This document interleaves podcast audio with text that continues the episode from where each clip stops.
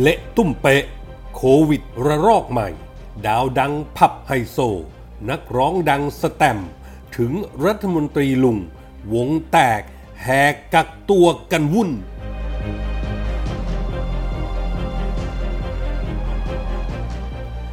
ลุงป้อมแจกขัน โอ๊กโดดงับ สุดท้ายย้อนกลับ โดนแมวปูเต็มเต็มๆ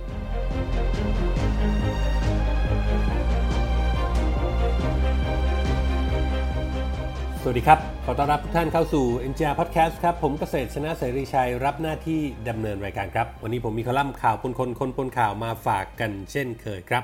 เห็นตัวเลขผู้ติดเชื้อโควิด -19 รายใหม่ก็คือวันที่ 6 เมษายนที่พุ่งขึ้นมามากกว่า 250 รายแล้วก็น่าเป็นห่วงครับ นี่ไม่ต่างอะไรกับหนังสยองม้วนเก่าวนมาฉายซ้ำ โดยเฉพาะคลัสเตอร์ทองหล่อสถานบันเทิงที่เป็นต้นตอหลัก สร้างปัญหามาตั้งแต่ครั้งแรกๆ ยังต่อเนื่องถึงการระบาดระลอกใหม่นี้ ที่ระบุว่ามีถึง 118 รายเข้าไปแล้ว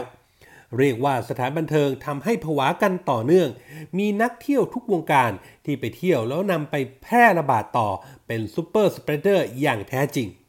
ที่เป็นไวรัลแชร์กันให้ว่อนก็ต้องยกเคสน้องฟ้าใสแสนดี PR สาวดังของคริสตัลคลับ ที่ได้ออกมาโพสต์ยืนยันผลการตรวจหาเชื้อโควิดว่า ตัวเองติดเชื้อไปเรียบร้อยฟ้าใสได้โพสต์ขอโทษหลังตรวจติดเชื้อ พร้อมเปิดไทม์ไลน์เที่ยวสามผับดังในย่านทองหล่อสีลมรัชดา และยังขอให้คนที่อยู่ใกล้หรือสัมผัสฟ้ารีบไปตรวจด้วย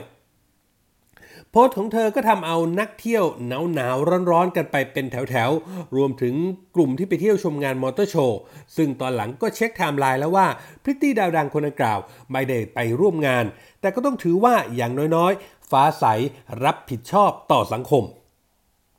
นาทีนี้ผับชื่อดังที่ปรากฏในไทม์ไลน์ผู้ติดเชื้อ คงไม่มีที่ไหนจะเทียบเท่ากับผับที่ชื่อว่าคริสตัลคลับซึ่งว่ากันว่าเป็นอัครสถานบันเทิงใหญ่ใจกลางกรุง แหล่งดึงดูดกลุ่มลูกค้าเกรดพรีเมียม ทั้งไฮโซ นักธุรกิจเจ้าของกิจการ รวยระดับพันล้านหมื่นล้าน และล่าสุดก็ตามข่าวที่ลือกันว่า แม้แต่คนใหญ่คนโตระดับรัฐมนตรีก็มาเที่ยวที่นี่ด้วย จุดเด่นของคริสตันคลับก็ว่ากันว่าสายเอ็นใครต่อใครก็ต้องมาเที่ยว ก็เพราะเป็นแหล่งรวมพิตตี้โคโยตี้สาวสวยจำนวนมาก ที่ในมุมของคนทำมาหากินอาชีพนี้ แม้จะเสี่ยงสูง แต่ด้วยรายได้ที่สูง จ่ายกันวันต่อวัน การันตีตั้งแต่วันละ 3,000 ถึง 10,000 บาท ไม่นับดริงดริงละ 300 ถึง 350 บาทอีกต่างหาก ก็ต้องไขว่คว้าไว้เป็นเรื่องที่พอเข้าใจได้ ถัดมาอีกรายครับ นักร้องดังแสตมป์อภิวัชร์เอื้อถาวรสุข ได้ไปเล่นดนตรีในงานที่โรงแรมแกรนด์เซ็นทรัลแกรนด์เซ็นเตอร์พอยต์ทองหล่อ แล้วก็เปิดเผยว่า พบว่าตัวเองติดเชื้อโควิด ขอกักตัว 14 วัน พร้อมยกเลิกงานทั้งหมด จากนี้ครับสิ่งที่ต้องถามดัง ๆ ไปยังรัฐบาลพลเอกประยุทธ์ ก็คือจะจัดการปัญหาของสถานบันเทิงอย่างไร แน่นอนว่าสถานบันเทิงกับการแพร่ระบาดที่ซ้ำซากนี้ สิ่งที่รัฐบาลทำได้อย่างมากก็คือ สั่งปิดชั่วคราว 14 วัน จากนั้นก็กลับมาเปิดกันใหม่เรื่องจะจัดระเบียบคุมเข้มกันจริง ๆ จัง ๆ ก็ทำกันแบบรูปหน้าปะจมูก ต้องไม่ลืมว่าสถานบันเทิงในอีกด้านหนึ่งก็เป็นธุรกิจที่เกี่ยวข้องกับสวย สีกากีมาแต่ไหนแต่ไร โดยเฉพาะที่ย่านทองหล่อ ถ้าจะสังคายนากัน ก็ฝากไว้ด้วย ให้ช่วยขจัดกันที่ต้นต่อของการเปิดเกินเวลา แหล่งมั่วสุมพวกผับเส้นใหญ่ไม่รับผิดชอบสังคม เพราะว่าได้ตำรวจคุ้มครองนั่นแหละครับว่ากันว่านอกจากผลประโยชน์จากสวยแล้ว ตำรวจยังเป็นลูกค้าขาประจำของสถานบันเทิงเหล่านี้ กินดื่มเที่ยวมีส่วนลดพิเศษเหนือลูกค้าทั่วไป เรื่องนี้หวานพลตำรวจเอกสุวัสด์แจ้งยอดสุขพบตรลองเช็คกำลังพลของสตชสักนิดว่า มีตำรวจติดโควิดจากสถานบันเทิงระลอกนี้แล้วกี่คน แววๆวว่าเฉพาะที่คริสตัลคลับที่เดียวก็ติดกันไปหลายคน ทั้งที่ไปเที่ยวเอง และก็ติดตามดูแลผู้ใหญ่ที่ไปเที่ยว โควิดระลอกใหม่ถึงวันนี้เรียกว่าลามไปทั่วทุกหัวระแหง ตั้งแต่ประชาชน คนบันเทิง คนทุกวงการ ยันเจ้าหน้าที่รัฐ ไม่เว้นแม้แต่คณะรัฐมนตรีของลุง เห็นว่ามีรัฐมนตรี เริ่มกักตัวเพื่อรับผิดชอบกับสังคม หลังสงสัยว่าตัวเองจะสัมผัสกับคนที่อยู่ในเครือข่ายเสี่ยง ดังเช่น ตรีนุชเทียนทองรัฐมนตรีว่าการกระทรวงศึกษาที่ประกาศขอกักตัวเป็นคนแรกๆเพราะมีคนติดเชื้อโควิด มาอวยพรกับตำแหน่งรัฐมนตรี ขณะที่วิษณุเครืองามรองนายกรัฐมนตรีที่ร่วมประชุมกับรัฐมนตรีตรีนุชก็ขอกักตัวด้วยคน ตามด้วยศักสยามชิดชอบรัฐมนตรีว่าการกระทรวงคมนาคม ที่หน้าห้องติดเชื้อ แม้ผลตรวจของตัวเองจะไม่พบเชื้อ แต่เพื่อความสบายใจจึงขอกักตัวตามมาตรฐานของสอบค ก็ต้องบอกว่างานนี้ เละตุ้มเป๊ะจริง ๆ ครับ คุณผู้ชม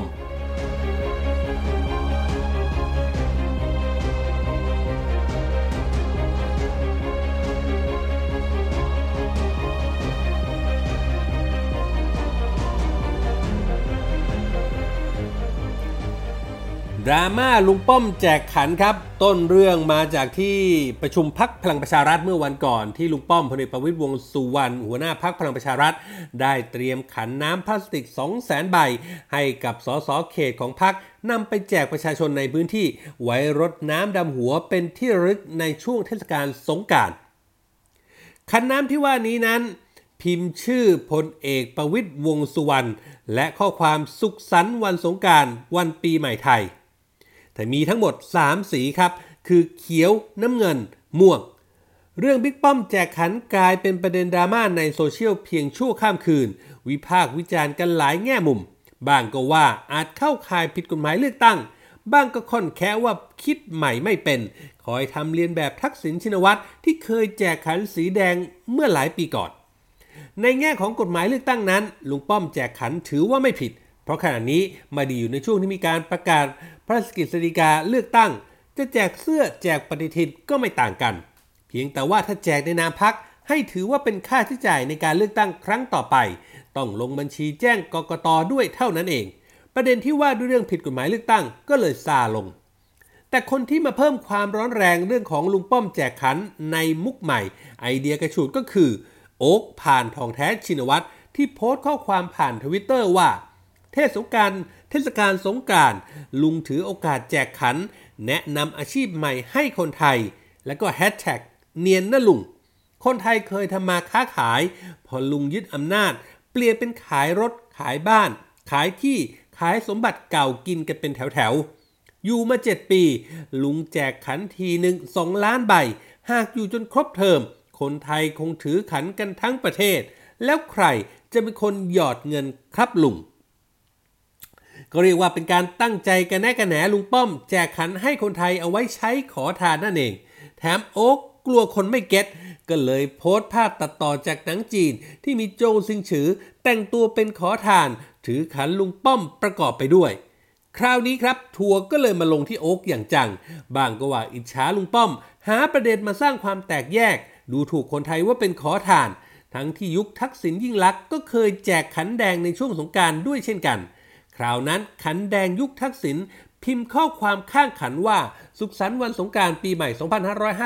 2559 และแม้สถานการณ์จะร้อน ขอให้พี่น้องได้รับความเย็นจากน้ำผ่านขันใบนี้ด้วยครับกำกับด้วยลายเซ็นของทักษิณชินวัตร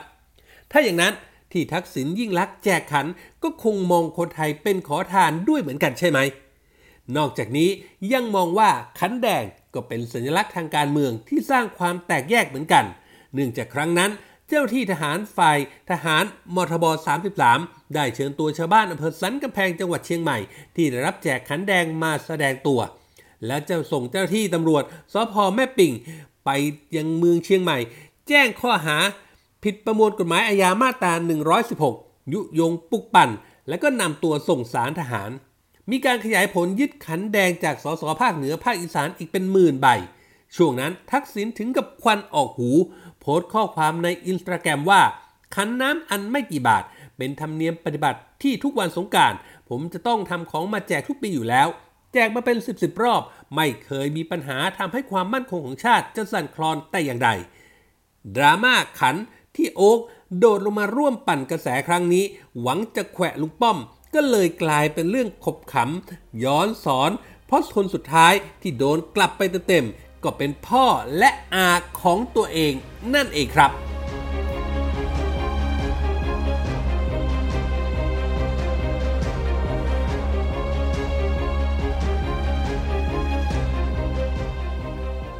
นี่คือเรื่องราวจากคอลัมน์ข่าวปนคนคนปนข่าวที่ผมนำมาฝากกันในวันนี้ครับ คุณฟังสามารถเข้าไปอ่านเพิ่มเติมได้ในเว็บไซต์ของเราครับ mgronline.com นอกเหนือจากข่าวสารสถานการณ์ที่เรา อัปเดตให้อ่านกันตลอด 24 ชั่วโมงแล้ว ยังมีคลิปข่าวที่น่าสนใจในทุกหมวดข่าว ให้ได้เลือกรับชมกันอีกด้วยครับ และถ้าหากคุณผู้ฟังคุณผู้ชมมีข้อแนะนำติชมประการใด ทิ้งคอมเมนต์ไว้ได้ในท้ายข่าวเลยครับทุกคอมเมนต์ทุกความเห็นจะเป็นกำลังเป็นแรงใจให้พวกเรานำไปปรับปรุงพัฒนาผลงาน ให้ออกมาเป็นที่ถูกต้องตรงใจคุณผู้ฟังมากที่สุดครับ วันนี้หมดเวลาแล้วครับ ขอบพระคุณทุกท่านที่ติดตาม ผมเกษตรชนะเสรีชัยลาไปก่อน พบกันใหม่โอกาสหน้า สวัสดีครับ